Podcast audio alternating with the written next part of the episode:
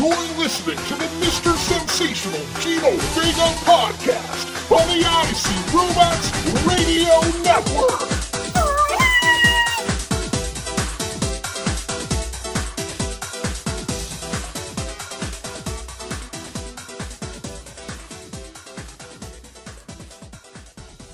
Hey, everybody. What is up? It's me. It's me. It's Gino V, Mr. Sensational Gino Vega.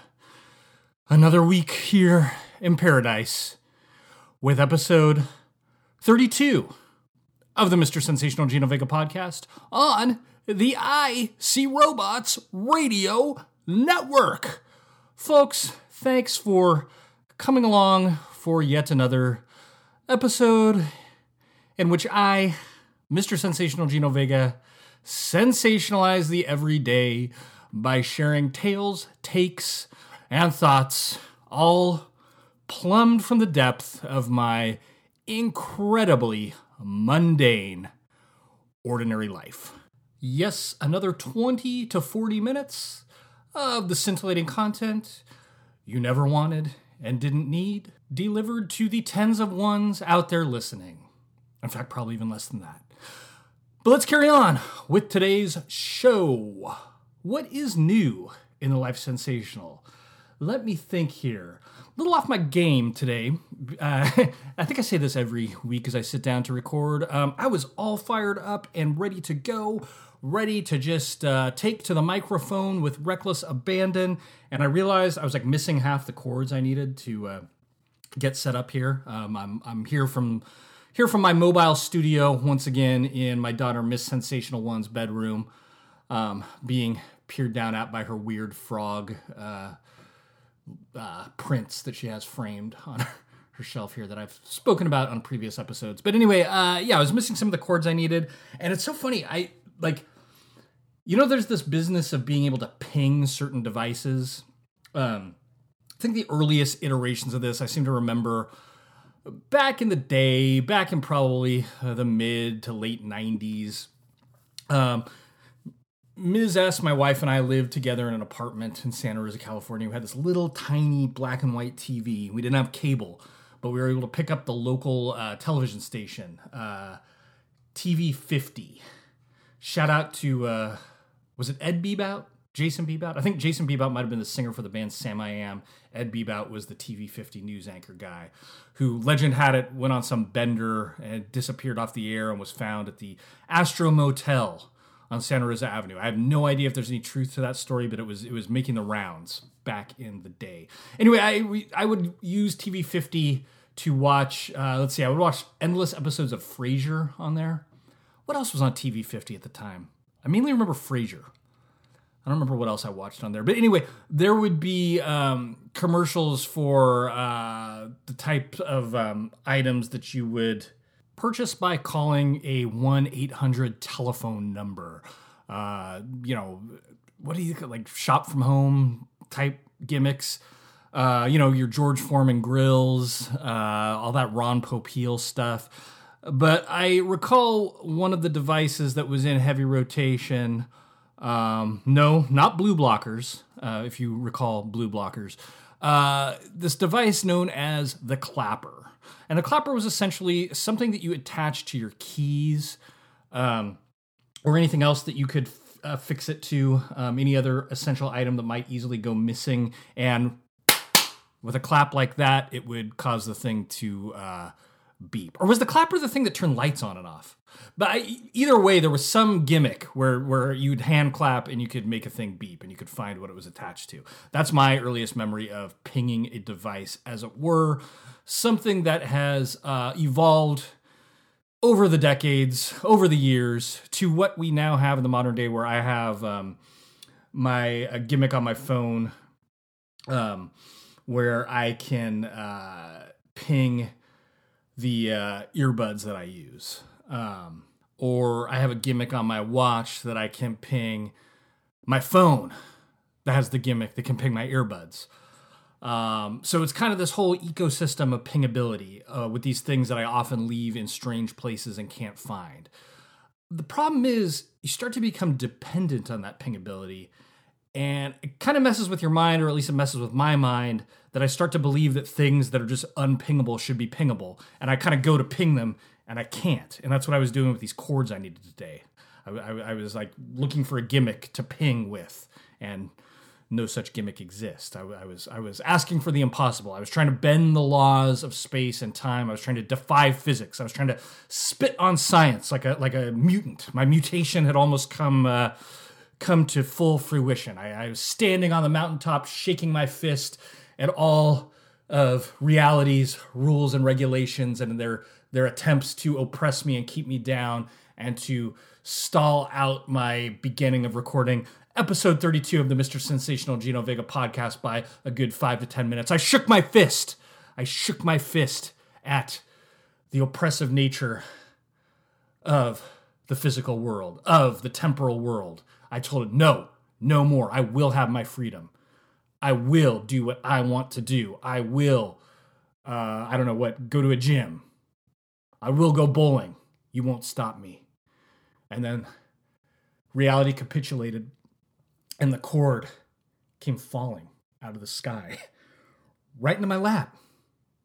That's what happens when you when you when you accept the mutation within and you you harness those powers and you you say no more. I am a free person. I'm not a number. I'm a free man. Anyway i found the cord. And here we are with episode 32 well that break could not have come at a more opportune time. Pardon me, just had a coughing fit off air. Uh, inhaled wrong. It happens. But uh, to be honest, I've had um, some allergies kicking up. It's I guess it's about that time. It's about that season. We're on the precipice of spring. Uh, I mean, we've already basically been having spring weather here for the last month anyway, um, due to uh, changes in the climate, as it were, I guess. Um, anyway, yeah, allergies have been kicking up, and it's kind of caused me to realize it's been just about a year since the uh, coronavirus COVID 19 pandemic began. And um, when it began about a year ago, allergies for me were kicking up, which caused me for the first like week of the pandemic to be convinced I must have COVID. And then it was like, oh, wait, no, it's allergies. Um, keep in mind, I was still relatively new to living here in Napa, California. And, you know, when you move, each place got its own allergen ecosystem. So it's hitting me a little bit differently, um, both in effect and uh, time and all that jazz, than it did in Santa Rosa, which I had gotten used to being able to predict um, my allergy status over the 10 years that I was there. In any case, yeah, it's been about a year, and it's also this has caused me to realize, you know, um, speaking of uh, rioting against reality in uh, in service of freedom, um, I, saw some chatter recently. I mean, what else is new? But some people just having histrionics, having a psychodrama that um, there's some uh, news out there from health experts that you know minor mitigation measures like mask wearing may continue into like 2022 or something like that. Um, on the subject of when things will return to quote unquote normal. So some people get very get very agitated by this, and I don't quite understand it. And my, you know, everyone's different, so I don't want to be uh, insensitive, but I, I honestly don't. I don't understand the mask thing. I mean, the having an aversion to it. I mean, it's not that. It, it, it's like I wear sunglasses when I go outside. How is a mask any different? Uh, you know, you wear clothes. You don't have a fit about that. But um, but anyway, I I suddenly realized, you know, this this has been going on for a year now. Wasn't wearing a mask for all of that year, but I, I guess during the time before mask wearing really kicked in as uh, as a given, I wasn't really going out at all prior to that. So yeah, I, have been wearing a mask the entire time that I've been going out in public um, uh, to any significant degree, and I'm totally I'm setting myself up for a huge fall here as saying this right now but I haven't been sick for over a year. I was never someone that got sick a whole lot prior, but I would get the, you know, pretty, I would at least get probably a cold once a year. And then maybe every other year also get a flu. But I've gotten nothing in over a year other than these allergies last year and now again this year. That, that's it. But not, as far as like anything virus related, nothing. Just not, not even the slightest sniffle. And I don't know, man. I might just keep wearing a mask uh, for life because I'm there, there's parts of the world where it was already common practice during cold and flu season, and I mean, I'm kind of trying to see how long I can keep this streak going, even with a return to normalcy, even if I ever do get one of these rumored uh, vaccines. Might just keep that mask handy and see just how uh, what was the the the Mr. Glass M Night Shyamalan movie with Bruce Willis? Unbreakable? Didn't that guy never get sick?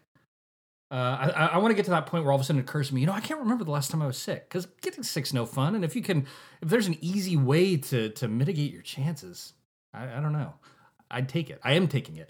Uh, that's the funny thing too. It's like to me, back to normal is like being able to go out to do whatever I want to do, even if it requires wearing a mask. I mean, that part is neither here nor there to me. In any case, it's funny that the pandemic's been going on long enough now too that um, there's like nostalgia periods already. Like I, I, I was thinking back to when I was having allergies last year and thinking back to how I felt and how there was this kind of like, um, I, I exciting is not the right word because that seems a positive, but there was just kind of this crackling electricity of the unknown in the air where no one really knew what was happening. And it's like society going to completely collapse and will you die if you walk outside your house? And uh, everyone was watching that Tiger thing, the Tiger King show. And at the time, that just seemed like so in the moment so now. And now it seems like the, there's almost a retro vibe to the to the to the joe tiger era of the pandemic. What, why can i not even remember that guy's name now? I never saw that show actually. But uh the kids watched it. In any case at some point in those early days of the pandemic era i decided i was going to uh take the the supposed free time I had in my hands. Actually, I think I have less free time now than I did before, just because everyone's home and there's like so much to keep on top of and help out with, etc. Um, but in, in those early early months where there was this idea that you were at home just kicking back, I decided I was going to reread the entirety of the original run of the G.I. Joe Real American Hero comic books by Larry Hama. And in fact, in one of the earliest episodes of this show, once I started doing it again after its multi year hiatus, um, I talked about uh, my early forays into uh, reading the Joe comics. It might have even been the first episode that I did back. I can't remember. But I finished. I finished the whole original run. I'm into now reading the uh, stuff he did. Um, was it in IDW comics. Um, I don't when he picked it back up, you know, and, and started writing again in the same continuity. But I'd finished the original 80s, 90s run, the, the one that people in my age group remember from when we were little kids. It's really interesting because I read most of it um, when I was a kid, but I don't even remember where the comics came from. There's a lot of comics I vividly remember buying as a youth. I don't remember ever buying G.I. Joe comics, but I just remember them always being around. And I remember reading most of this. At a certain point, I fell off. There's a gets to a point in the series in the 90s when I would have been in high school where I didn't remember any of it because I never, it was my first time reading through it for sure. But in any case, uh, I did finish it and I said I would offer some parting thoughts. I had uh, mentioned the first time I talked about the series when I had just started rereading it that it was interesting how anti Trumpian the themes were. Uh, in the Joe comic, uh, obviously it was it was anti-Trumpian before Trumpian was a thing, but anti that kind of really negative, selfish, cowardly, greedy uh, mentality that is often able to infect Americans under the guise of freedom uh, and other um, mythological uh, American cultural attributes. The Joe team was really fighting against that. Cobra was attempting to undermine American institutions, undermine American democracy, all in the name of sticking up for the small businessman, for freedom, et cetera, et cetera but in reality, just with a goal of being anti everything, really being kind of a death cult, much as we saw during the Trump years. The Trump years were kind of Cobra, real life Cobra, Cobra come to life. Uh, I guess what would Springfield be? Springfield was the the town that Cobra had taken over and uh, um, turned into kind of a sleeper cell headquarters of people that looked like ordinary average American citizens but were really Cobra mutants. I guess you get like Texas and Florida or Springfield. Uh, the Trump mutants kind of overachieved and took out whole states instead of just this one small town. But that theme persisted over the entire run, and it really was the story of G.I. Joe. It was a story of kind of um, the sort of greatest generation archetype of what it is to be American uh, you know, working as a team against sort of authoritarian fascism, working to kind of lift everyone up, uh, using ingenuity and a can do spirit to make things happen even when they seem impossible. Uh, but doing so within like a stricture of uh, rules and regulations that make it so that everyone is able to to participate and to uh, partake in the bounty of Americana, as it were. It's it's that versus the the um, sort of greedy, soulless parody of American freedom, where it's all just all about me, all about what what what can I do? Why are you trying to stop me from doing what I want to do? I don't care how it affects other people. I want to do it. That, that's the Cobra, Cobra mentality, and it goes on through untold issues. It's always interesting reading a long, sprawling um, run of comics like that because you're actually, you know, it, it, feels like, you know, you read 12 issues over the course of a week and whatever, but that was a whole year in, in, in the, the, the time that it actually was released and published. So you're just like watching this stuff unfold in relative quick time, as quick as you can read. Um, you know, once you have all the, the all the issues at your disposal. But it's interesting that this arc is just sprawling over years and years and years, from the 80s through the 90s. Um, the other interesting thing about the Real American Hero Hama run is uh, it's very clearly a toy comic that overachieved.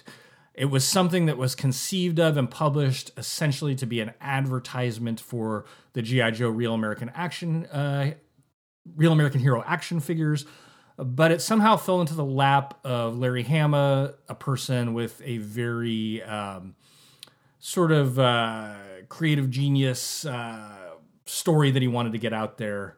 And he was able to kind of sneak it into the toy advertisement.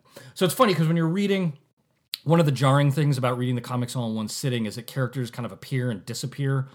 Um, and you see that it's really cyclical with like which toys are being uh, pushed at that particular time. Um, people uh, just get wiped out at a certain point, and it's like, oh, I guess that toy just wasn't really in in uh, in uh, production anymore. It's funny because the the one the the issues that I'm on now, which are years later, um, that started in the 2000s, it's totally different deal because it's just not synced up to any toy advertising, toy production at all. So he's able to really use the characters he wants to use and use them the way he wants to use them. But you can definitely feel in that original run the limitations that there was an editorial directive, like you know, Roadblock's got to appear in this issue.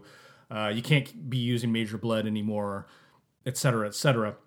But the th- other thing that's funny is you see the comic kind of ebb and flow as far as how hard that editorial direction is coming down because he'll kind of there'll be you know a whole year of issues where he's kind of doing his own thing and telling his own story, uh, kind of independent of, of seeming any, any any like structures or strictures about who he has to use or how he has to use them. Then all of a sudden something bizarre will happen, like they introduce Battle Force 2000 out of nowhere with no real explanation and there's no real reason for them to be there, other than that the toys had just been released. There's also those weird. Um, IC Robots had talked about these toys on a recent episode. Um, the Eco Warriors. they make an appearance at a certain point. Um, some poor soul gets drafted into the Eco Warriors. I think it was Flint. And basically, the Eco Warriors go around. At this point, you know, the, the Joe line is kind of uh, circling the drain. We're getting into the mid 90s here, and the popularity has obviously waned. So these Eco Warriors are all outfitted in kind of neon costumes, and they're going out there to combat like uh, white collar corporate uh, toxic waste type crimes. So they'll kind of like jetpack into a scene and serve someone with legal papers. It's really weird. But that that's one of those things that kind of shows up, is pushed hard for a couple issues, and then never spoken of again. You can tell that's total uh, editorial toy directives. Um, enjoyed the series. Uh, enjoyed rereading it. I would recommend to anyone out there uh, with a fondness for Joe's, with a fondness for that time period. It's worth it. it, it there were times when I kind of wanted to to let it go because it, it, would just meander and get kind of weak. Um, but I stuck with it, and it all paid off. The end is really good. If, if you stick around to the end, the end is so poignant and just such a strong statement of of bravery, loyalty, friendship, camaraderie in the face of just all the other negatives out there that life has to throw you. How no matter how hard things can be, no matter how horrific things can be, uh, if you have that loyalty and camaraderie in your life, if you're part of something, working for the greater good, working for a bigger picture, it overcomes all of that. And that, that's very succinctly and poignantly summed up in the final pages of the original run um, in a letter that Snake Eyes writes to a young man who's considering joining the army. Um, so, yeah, even if you don't want to read the entire laborious series from start to finish, I would suggest seeking out that final issue, whatever it is. You can just look up last issue original GI Joe run or Snake Eyes letter. I'm sure you'll find it. Um, that's it's worth worth giving a look. Um, I certainly found it meaningful and inspiring. Uh, from here, uh, I'm going to continue with a series reread. I'm going to reread the entirety of the Usagi Yojimbo series by uh, Stan Sakai. I actually read the entire thing not that long ago, but it was so epic and so sprawling that I kind of want to go back and reread it now that I um, kind of know the lay of the land and just kind of be able to fit everything together, put everything together. For those of you who haven't read that series, because I never had, the character was just always in my in my uh, peripheral vision, but I never dug deep.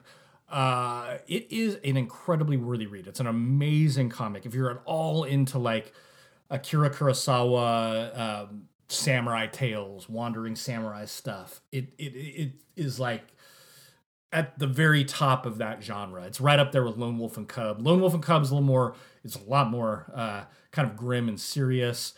Uh, Usagi Yojimbo takes a, a, bit of a lighter tone, but a very similar story. They're both actually both great companion pieces if you really want to read both of them if you haven't read either before. Um, but Yojimbo is just it's such uh, an endearing, just heartfelt, staggering work of genius by one person who writes and draws the entire thing, and it just there's so much love in it, and uh, it's just such a such a wonderfully told story. I look forward to rereading it. Um, and I put it out there to you if you're looking for something to read. I actually recommend it quite a bit over uh, rereading G.I. Joe. G.I. Joe, you know, pick and choose here and there some arcs that you want to check out. Read the last issue of the original run. Usagi Yojimbo, that's a first issue to last issue. Just sit there and read the whole thing. Uh, great stuff. Um, and I'm pretty sure I butchered the pronunciation throughout here, alternating between Usagi and Usagi. I think it's Usagi. I don't know. It's one of those names I see I've read in print a million times, but I never say out loud. So apologies. Please bear with me. I beg of you. Um, comics, though, we're gonna finish out talking a little bit about comics generally. Um, the funny thing about trying to do a series reread at my age is I realize it's very hard for me to uh, get into that space that I occupied when I was young, when I was a child and a teen, when I could just lose myself and spend, you know, an entire day just binge reading comics. It's very hard for me to get there now because an adult as an adult there's always so many other things competing for my attention, things that I need to do. If I were to sit and read for hours uninterrupted at a time, so many other tasks would pile up around the house that I would then be behind for like a week um, afterwards. It's like, you know, I'm, I read like half an issue, then I got to go do some dishes. I read another quarter of an issue, and then I got to go drive somebody somewhere. I read the rest of that issue, and then I got to go take the trash bins out. Uh, I start the next issue, but then I realize I got to get help with get dinner ready. You know, it's just it's not the youth is wasted on the young and one of the things, if I go back and slap young me across the face, is like, man, just enjoy those days where you could lose yourself in just consuming fantastical content. And and just that feeling too, I remember when I would sit down to read an episodic comic as a youth. I remember sitting down to read the ElfQuest comic for the first time. And it had already been going on for many years, so there were t- plenty of issues to delve into, just feeling like I was signing myself up for this epic adventure. Who knew? Who knows where it might have taken me? I just wanted to to get that that travel knapsack on and my walking staff and just just just follow the issues along and see what twenty sided die shaped road it would lead me on. And it's very hard to uh, find that traveler's spirit as an old as a sad old man. But but but try. I still do sometimes, kind of. I don't know. I don't, but that's the thing that's weird with comics. It's like comics have always been a constant part of my life, but they've never been as big a part of my life as they are for some of my friends. Some that have gotten really deep into the comic game. Um, I got into the comic game hardcore in the year 1986. Um, I lived within walking distance to a 7 Eleven in Santa Rosa, California. And that's what I would do as a pastime a lot of times. I would walk down to the 7 Eleven, buy candy, buy Slurpees. It suddenly at some point occurred to me, oh, they have those comic books there. And comic books were something that I would have here or there um, in the years prior. Like, I, I, the first comic I ever bought remember it came from a Greyhound station in Atascadero, uh, California. It was um, an issue of Brave and the Bold that featured Batman and Black Canary teaming up against the Penguin, and it had a little side story about a character called Nemesis. I think Nemesis was some sort of maybe he was like a prosecutor or a public defender or some kind of by day, something like that. But then he was like a vigilante by night. I might have that wrong, but Nemesis, he was definitely an unmasked vigilante. Anyway, uh, I realized that you know I've always liked comics but I always had to just accept whatever ones you know fell down the pike as a child without my own means to to get them. And now here I'm able to walk to this 7-Eleven. They have comics here. Maybe I should start buying comics regularly um, every time I go here. And I still didn't pull the trigger, but then uh, one uh, weekend, my grandparents, my mom's parents, came up to visit from. Uh, San Francisco. And for some reason, my grandpa and I ended up at the 7 Eleven, and he's like, Oh, you can get whatever you want, you know. So I decided to pick out some comics. And I got uh, Groo, the famous Groo comic by Mad magazine legend Sergio Aragonés. Groo his uh, comedic uh, comic book about a bumbling Conan type barbarian who uses a samurai sword. Groo the Wanderer. I think it was issue 16. Issue 16 when it was being put out by Marvel. Uh, he has a um, the cover is a big close up of his face, and there's a fly on his nose. He's about to swat the fly with his samurai sword. Get it? oh, things were to go bad for Groo when he tried to get that fly. I'll tell you what. So Groo, um, an issue of Captain America where he was fighting some blue guy on skates, roller skates. Can't remember the guy's name or the issue number. Um, I think it was like those were the main two comics. But that just opened up a floodgate where I started buying comics from 7 Eleven all the time, eventually graduated to um, comic book stores.